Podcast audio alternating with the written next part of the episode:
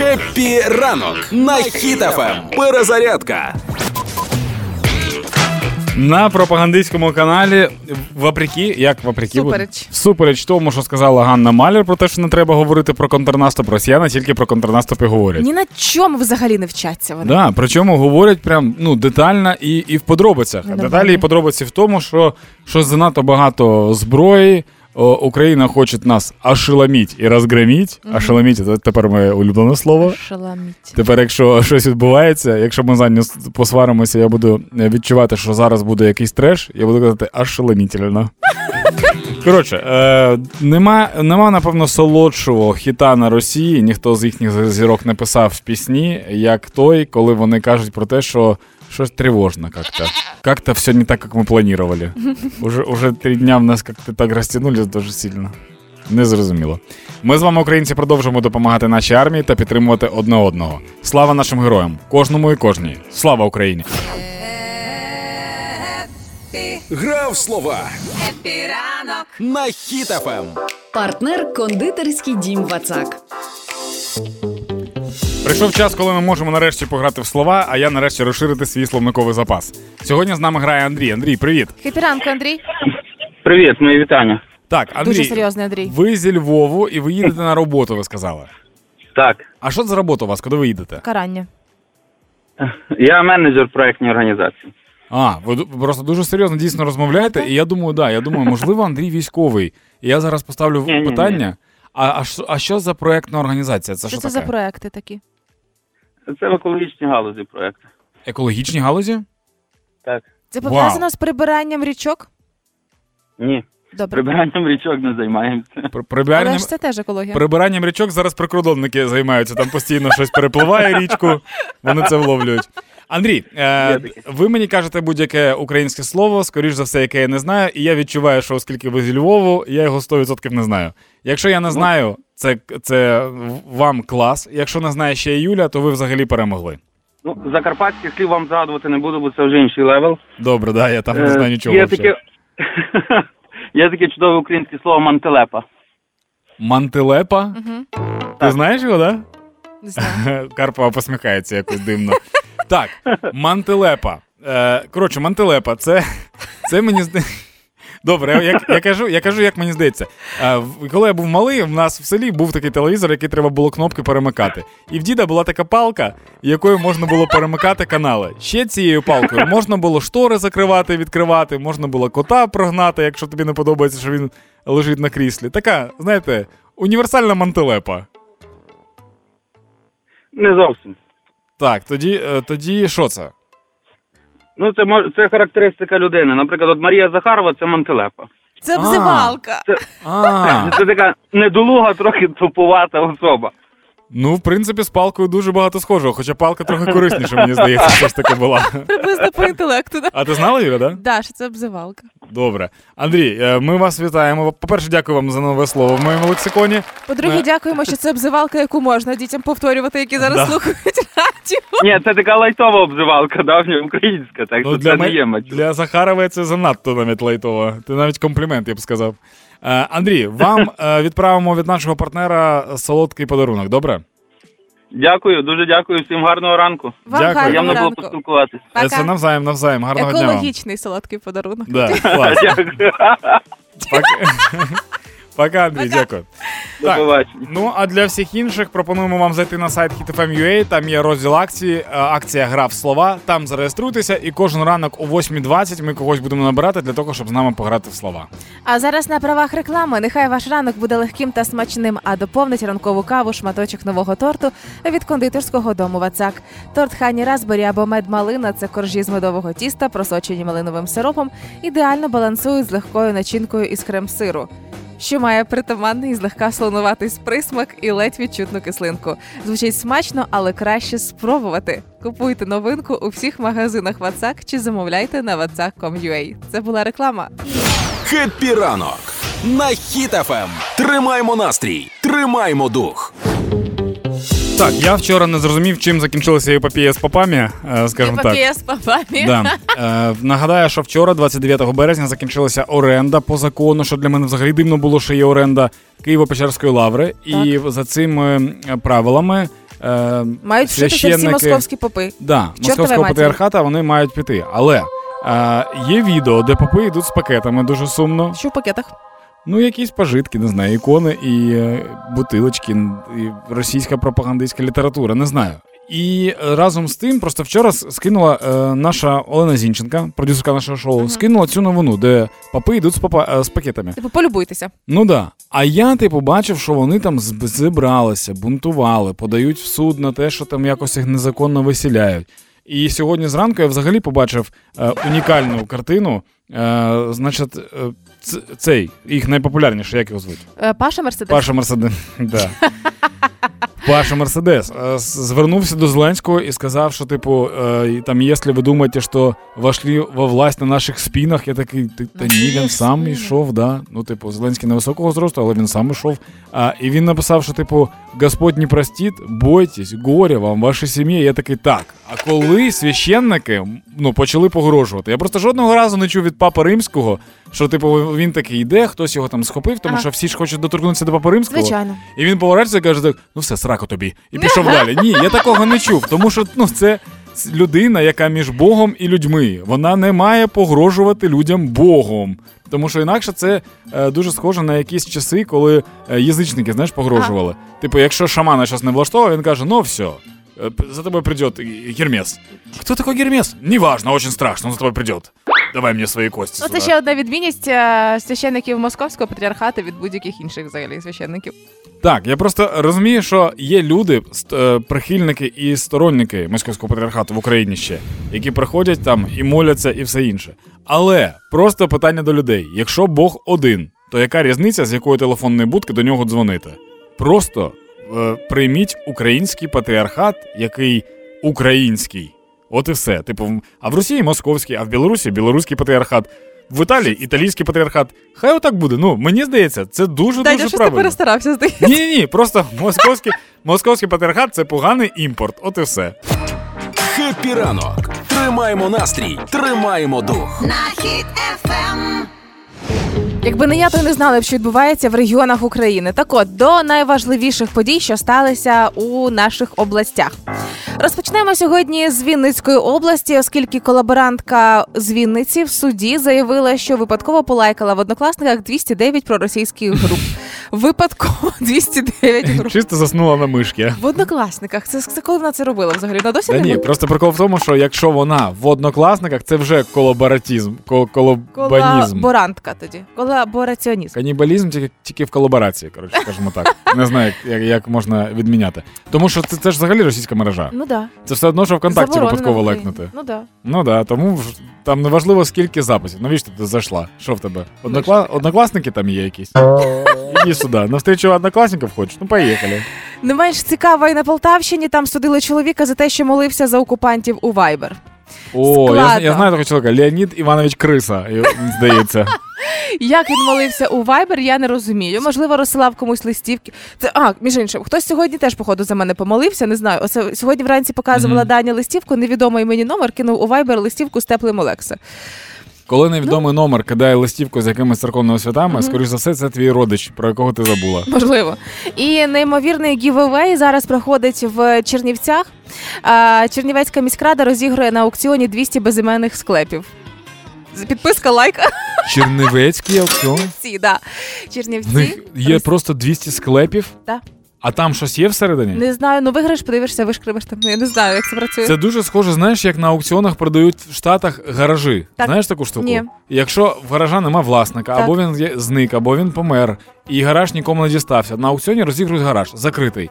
Ти купуєш гараж, і там всередині може бути будь-що. Ти можеш купити гараж за 12 баксів, а всередині буде раритетна тачка, крута, дуже крута, яка коштує мільйони. Серйозно? Да, можуть бути гроші. А можеш купити гараж за 200 баксів, і там просто буде ваза. Ну, типу, або картон. Просто, да, просто отака лотерея, да. Теж гівевей. Да, така тема зі склепами. Це, звісно, цікаво. Купуєш склеп, таку бац, ух ти, герцог. Гуморонітарна допомога. Епіранок на Хіт ФМ. Я вчора побачив нереально злочинну схему, яка була в Україні в різних областях України. Я не знаю, як будуть мошенники. Мені треба це слово переклад все ж таки. Зараз я згадаю. Ну, типу, не злодія, якось інакше. Ну, коротше, будемо поки казати мошенники. Мошенники, що вони зробили? Вони брали приміщення як пункт... Шахраї. Брали приміщення як пункт обміну валют. Маленькі приміщення. Угу. Робили дірку в стелі і дірку позаду людини, тобто вихід з іншого боку. Я просто не дуже розумію, чого така важка схема. Тепер дивись, приходила людина, давала долари міняти, касир клав ці долари нібито в сейф, але прикол в тому, що в сейфі була сітка, яка була причеплена до дрона, який був над діркою вище. І дрон вилітав з грошима, а касир вибігав через задні двері. Отака схема. Це ще схоже на нову серію мультика Том і Джері. Ні, це ще схоже на 11 друзів Оушена, якби бюджет був $12 на цей дрон, фільм. Да, $12. У нас є $12 і дрон, і ми такі з вами secret agent. Ну, коротше, прикол в тому, що ця схема дієва, і 50 тисяч євро і 25 тисяч доларів вони так змогли вкрасти. Але я просто не уявляю, що б я робив. От я заходжу в обмін валют. Так. В якийсь момент людина кладе гроші в сейф, а вони з гори сейфу вилітають в сітці. Я чую дрон, і чувак тікає. Ну, я почав би знімати на телефон, скоріш за все, тому що це така діковинка.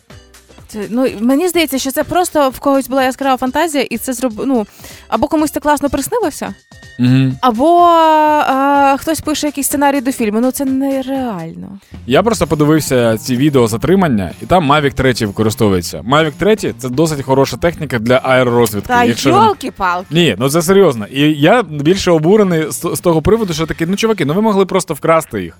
А дрон передайте, ну, хлопцям. Ну, хай працює там, да, більше толку. Так, він потрібен. Ну, тим паче їм зараз дають по 12 років з конфіскацією майна за... Конфіскація дрону, я надіюсь. Я думаю, що і дрона також. Добре. За злочини. І мені здається, що їх треба ще засудити за те, що зараз заборонені польоти в Україні на дронах, на всьому. Якщо ти не согласували їх. Не узгодив. Не узгодив, да. Тому це ще плюс, там, я не знаю, по 4 місяці. 8. Ну, от добре, що ти не суддя. Будь в курсі. Хеппі ранок на Хіт ФМ. 9:21. Вчора з'явилися новини в телеграм-каналах про те, що все, тепер будуть повістки приходити в Viber, в Telegram, ніхто не казав про WhatsApp, але Viber і Telegram. Сигнал. Да, і всіх, це, ні, сигнал це взагалі всіх налякало, люди б не спілкувалися більше.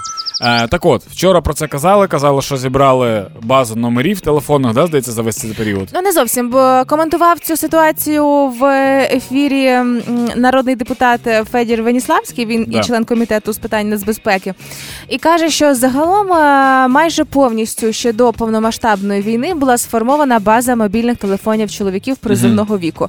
Я не зовсім розумію, як це вдалося, як це робили, але ніби як вона є. І ось саме через те, що є нюанси, коли чоловіки внутрішнього переміщення, вони там йдуть з одного міста в інше, не стають на облік в містах, куди приїхали, неможливо зрозуміти, де вони знаходяться. І саме тому зараз намагаються якимось чином регулювати бюрократичні моменти, аби отримати не повістки, а ну, це як запрошення фактично, ну добре, давайте називати це повістками в месенджери і прийти там у воєнкомати, там стати на облік і так далі. Тобто зараз величезна процедура з бюрократією розібратися. Бо вчора з'явилася новина, що все, видаляйте месенджери, паніка, істерія. А потім з'явилося роз'яснення, що це як проект закону, це типу про це почали говорити, але ще нічого не остаточно не прийнято. Так, але прикол в тому, що Веніславський сказав, що типу поки що. Ключове слово. Так, і це напрягло всіх. Мені не подобається в тому, що буквально кілька місяців тому клялися на колінах взагалі люди, які займаються цифровими ось такими технологіями, що це неможливо, це нереально, такого не буде. А потім проходить час і виявляється, що над цим уже працюють. Мені здається, це трошки нечесно, це якийсь трошки обман. Слухай, ну з іншого боку, типу, що тут такого? Ну, якщо люди, наприклад, бояться зараз брати повістки і вони вступають в телеграм-канали, де роздають повістки, то вони просто будуть ігнорувати повідомлення, то все. Я не до того. Не потрібно, можливо, давати гучних обіцянок, що цього не буде, аби потім потихеньку не починати робити. Тоді, мені здається, може рушитися довіра до всієї системи. Просто не кажіть, що це неможливо. І все. Просто не починайте цю тему, а потім по факту, коли вже повістки розсилаються онлайн, тоді вони вже розсилаються. Не було інших обіцянок. Але, як сказав же ж нардеп, що по аналогії із судом, такі технічні можливості переконатися, що смс-ку або повідомлення в месенджері побачили і прочитали, теж є. є. Як будуть по обличчю читати, не розумію, але це теж уже пропрацьовано технічно. Є ще нюанс, який можна ввести. Раніше в Дії, пам'ятаєш, були виплати по 2000 гривень внутрішньо переміщеним особам. Так, давно колись. Так. Для того, щоб отримати ці гроші, тобі треба було поділитися геолокацією, де ти саме знаходишся. Ну, це ж було рік тому. Так. Просто чому б не взяти цю систему на облік військкомату? Типу, ми роздаємо по 1000 гривень, просто скинь локацію і все. Ну, дуже багато людей стануть на облік. І мені здається, зараз треба приготуватися мобільним операторам продавати нові сім-карти. Так. Хеппі ранок на Хіт ФМ. Тримаємо настрій, тримаємо дух. 9:35 в Україні. Відтепер в Дії можна проголосувати за членів журі, які будуть оцінювати виступи на Євробачення. Я вчора заходив ввечері, нікого з наших. По-перше. Ну, я маю на увазі з наших, з холдинга, з радіостанцій. Взагалі з радіостанцій нікого. Де Дроздов, де Сасковець, де М'ята. Незрозуміло. Загадка номер 1. Але... Значить, подивилися на варіанти. Є 10 кандидатів, за яких пропонують у Дії проголосувати, і з них 5 будуть оцінювати виступи на Євробаченні. Отож, суддями можуть стати співачка Роксолана, оперна співачка Олена Гребенюк, засновник гурту Адам І композитор Михайло Клименко. О, до речі, дуже прикольний гурт. Амадор Лопес, співак, Тоня Матвієнко, співачка, Фозі з танків, Олег Собчук, фронтмен Скай, Світлана Тарабарова, теж претендентка, Євген Хмара, піаніст, Олена Шоптенко, танцівниця. Коротше, я не всіх знаю, але з тих, кого я знаю, прям всі прикольні. Я знаю всіх, по-перше. Але мені незрозумілий принцип, за яким обирали кандидатур. Мені прикольно те, що виступи на Євробаченні можуть оцінювати і танцівниці, зокрема, да, тому що там номер. Да. Да. Мені прикольно, що є співаки з досвідом, наприклад, це Олег Собчук чи Фозі, зокрема, з танків. Мені трошки незрозумілий вибір, чому в цьому списку немає людей, які працюють за кулісами цієї індустрії. Маю на увазі продюсерів, маю на увазі авторів текстів, маю на увазі постановників і так далі. Мені здається, що... неповний список, ось так. Да, мені просто прикольно, якби, наприклад, в журі, там же декілька людей, да, в журі? 5 має бути. 5 людей? Вау! Співак, хореограф-танцюрист якийсь, продюсер і ще 2 людини. Я, ти і я, просто, ну що, щоб ми просто іноді кидали приколи якісь і все. Не знаю, ну цікаво подивитися, хто ж в результаті буде оцінювати Євробачення, але, як на мене, має бути хтось точно із динозаврів шоу-бізнесу. Зараз я схиляюсь, мабуть, більше до Фозі з танків, тому що дуже принципова людина і занадто може задертися. І мені прикольно буде спостерігати, як оцінюватиме Олена Шоптенко, танцівниця, яка теж, ну, дуже скрупульозна в своїй роботі. Ну, а поки заходьте в Дію і проголосуйте. Диванні війська. Хеппі ранок на Хіт ФМ. Коли інколи натрапляю на інтерв'ю різноманітних блогерес і блогерів, вони дуже люблять називати себе інфлюенсерами. І коли них запитують, що маєте на увазі під інфлюенсерами, вони люблять говорити, що вони впливають на маси, вони задають тренди, вони головні в світі інтернету загалом, і від них все залежить. А на відміну від цієї фантастичної історії, мені стало подобатися більше називатися деінфлюенсером. Але я ще себе такою не вважаю. Але це дуже перспективна історія. Це коли людина, яка має велику аудиторію, починає говорити чесно, а не за гроші. Така штука почала працювати в Тік-Току. Одна дівчинка, якщо не помиляюсь, б'юті-блогер. Дівчинка зняла огляд на туш. Звичайно, б'ють, якби відправили кому завгодно будь-яку туш. Вона зняла на неї огляд, все було прекрасно, але в якийсь момент її запідозрили в тому, що цей відгук нечесний, оскільки вона для того, щоб показати, наскільки вражаюча туш, наклеїла вії. А там можна прям побачити, коли ви клеїте вії? Ну, якщо... Я просто більше не розбираюся. Я зрозумів, що типу технології... В зовнішності зайшли настільки далеко, що я тепер не розумію, що справді, що ні. Ну, це можна побачити, так. Якщо трошки, хоча б кілька разів в житті наклеїти вії, можна зрозуміти, що це все нечесно. Бачиш, які в мене вії? Фантастичні. А це мої? Свої, да. І ось цей обман для її аудиторії став останньою краплею, і люди почали писати, що вони втомилися від блогерів, які вважають себе інфлюенсерами, але по факту обманщиками. І почався такий певний рух із хештегом «деінфлюенсер» або «деінфлюенсинг», де показують так, як є насправді, умовно. якщо нам намагаються продати якусь там, не знаю, щітку для волосся, яка нібито сама автоматично миє волосся і розплутає, то прямо знімають відео одним кадром, показують, що це так не працює, що це просто реклама. І оце, мені здається, має стати майбутнім в соцмережах. Тому що як тільки не зайдеш до будь-якої блогерки або блогера, якщо їм заплачені гарні гроші за рекламу, це завжди історія мало чи не казка. Але чомусь виходить так, що потім ці блогери називають себе лідерами думок, і потім виходить так, що це лідери оманливих думок. Так не треба. І ось цей момент, коли колись ми з собою говорили, що більшою популярністю скоро можуть користуватися люди з невеликою аудиторією, там до 10 тисяч умовно.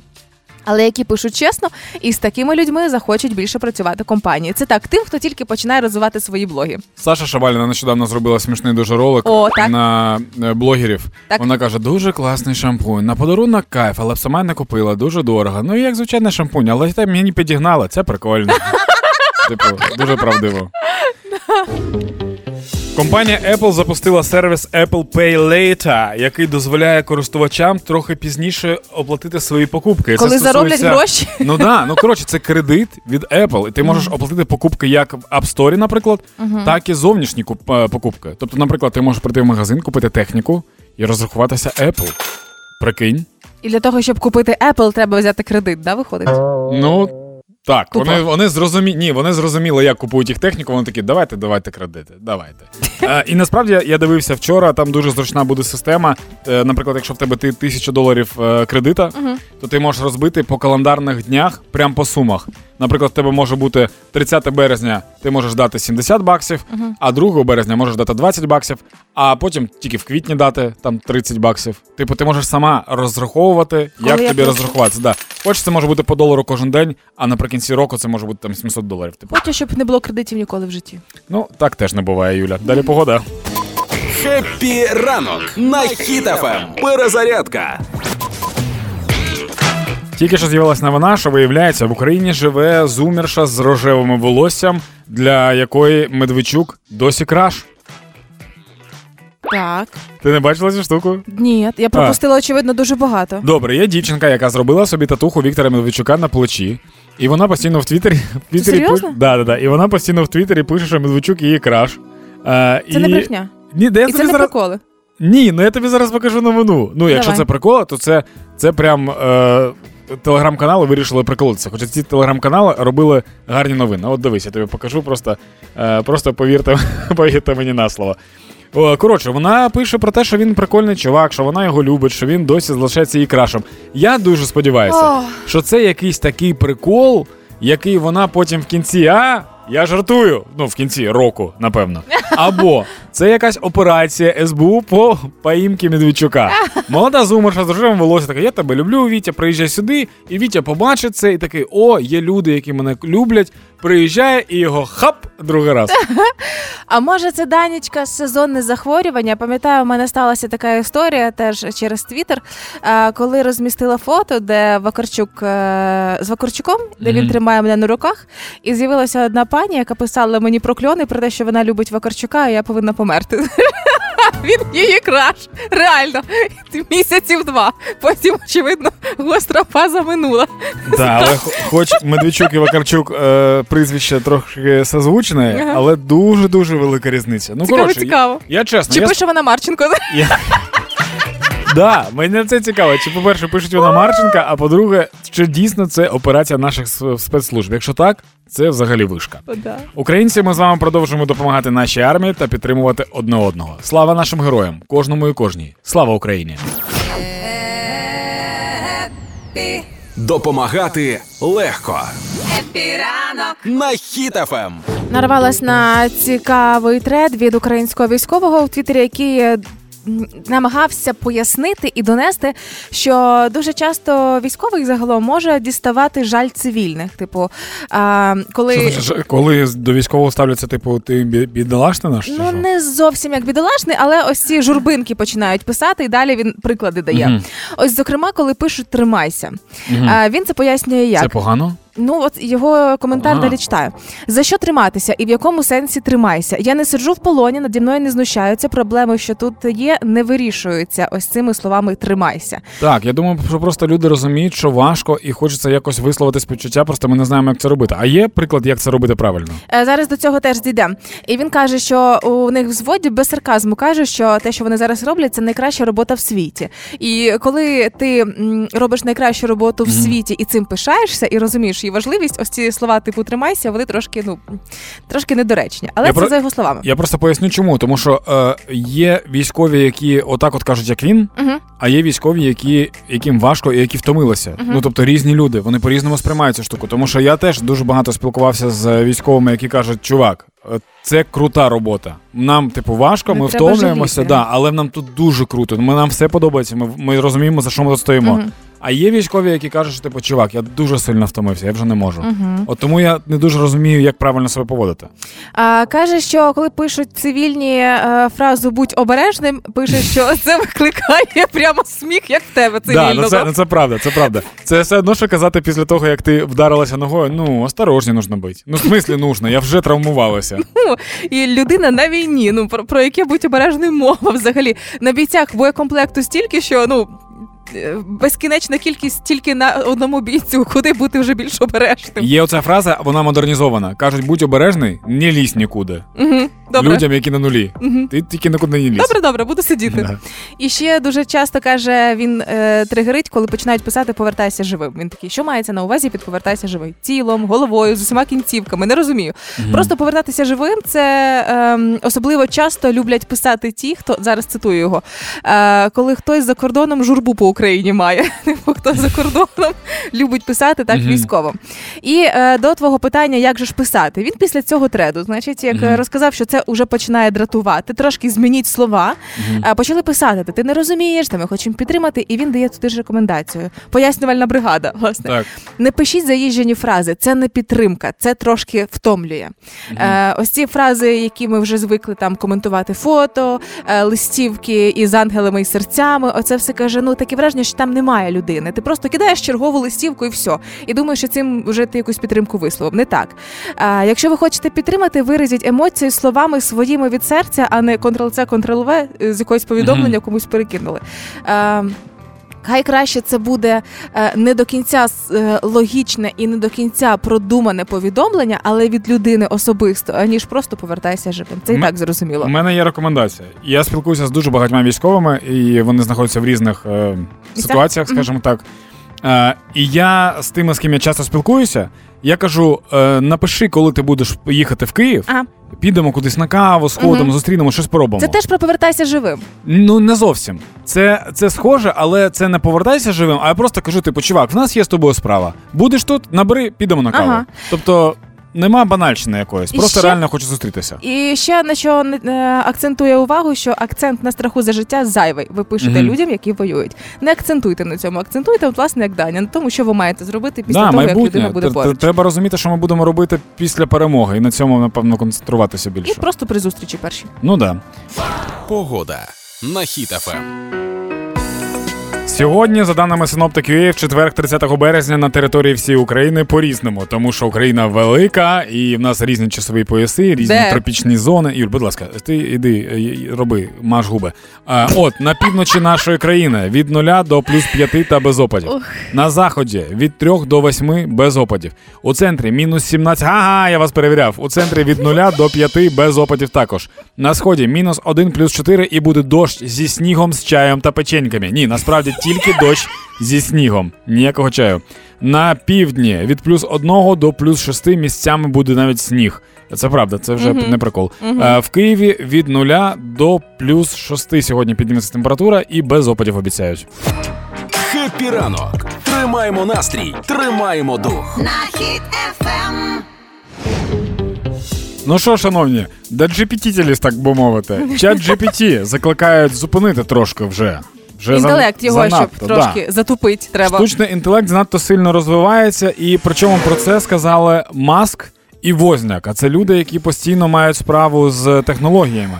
І тут не зрозуміло, або вони так сказали, тому що це в якому сенсі конкуренція, можливо. Вони такі, а можете поки що призупинити? Бо ми не встигаємо свій розвивати. Або вони дійсно трошки налякані. Ну, я розумію їх страх, бо я сама трошки параноїк в цьому плані. Я кілька разів, коли задавала якісь питання цьому чатику, і він прям починав з мною вступати в діалог, мені здавалося, що хтось з того боку сидить прям людина. А потім я розумію, що це ніяка не людина. Я така пу-пу-пу, і на всякий випадок, коли прощалася з інтелектом, вічливо це робила, щоб коли будуть захоплювати машини світ, вони згадали, що я була дуже чемна в цьому чаті.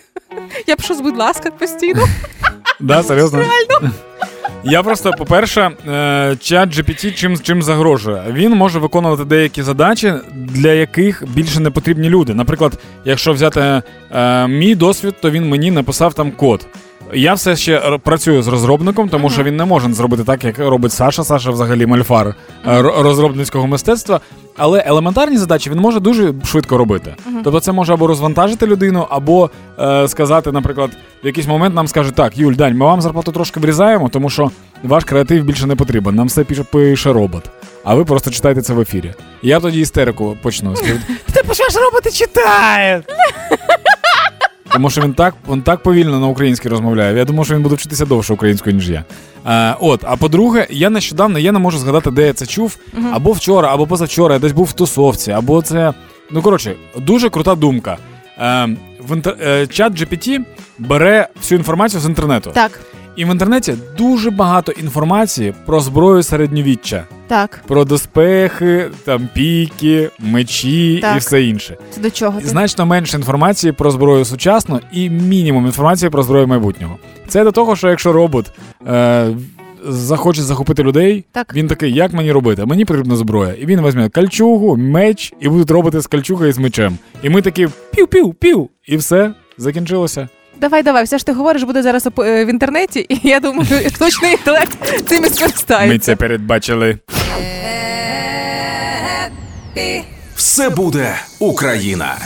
Хеппі ранок на Хіт ФМ. Мені здається, скоро росіяни, а може і вже панічно бояться і українських дітей, тому що, здавалося б, дівчинка незряча просто пішла співати, збирати кошти і зібрала 650 тисяч гривень на потреби Збройних сил. Це за день? Це за весь час, поки вона співала. Її звуть Анна Марія Герман з Львівського району, з Комарного вона. Її брат пішов... Да. Вибач, я хочу сказати, що Анна Марія зібрала трошки більше грошей за весь час співу по Україні, ніж деякі за весь час співу по Штатах. Продовжуй. Угу. Власне, її старший брат пішов воювати, отримав поранення, і вона вирішила не зупинятися, а таким, як її брат військовим, збирати кошти. Грала також на бандурі, співала в містах і селах району, в церквах, збирала кошти для військових, і в результаті 650 тисяч гривень Маліпутка змогла зібрати. Фантастично за результатами.